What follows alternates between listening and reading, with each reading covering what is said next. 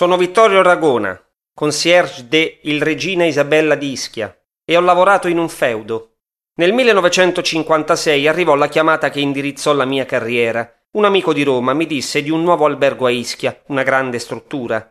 Guarda, Vittorio, che è una buona occasione. È il commendator Rizzoli che lo apre. Fatti sotto.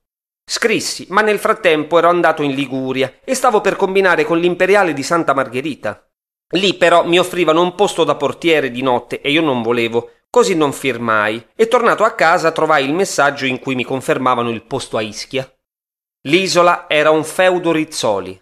Turisticamente l'ha inventata lui, faceva quello che voleva. Ha costruito le fangaie, i garage, i campi da tennis. Una volta mi disse ho pagato il regina Isabella con quello che ho guadagnato con Don Camillo, il primo.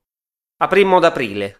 Rizzoli invitò all'apertura giornalisti e scrittori, una cosa mai vista. Per quasi una settimana l'albergo fu riempito di soli invitati.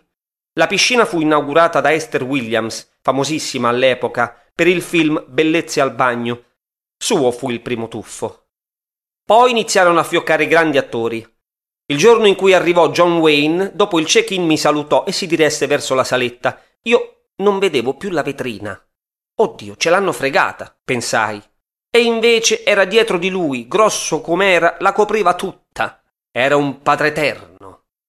Venne Elizabeth Taylor, che era molto carina e aveva degli occhi eccezionali, ma aveva troppa gente che le girava intorno. Era un po' gatee, viziata.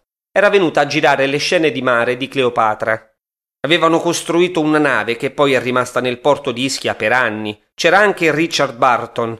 Di fronte al regina Isabella c'erano sempre i paparazzi. Rizzoli era editore e quindi avanti con foto e articoli per far sapere a tutti chi erano i suoi clienti.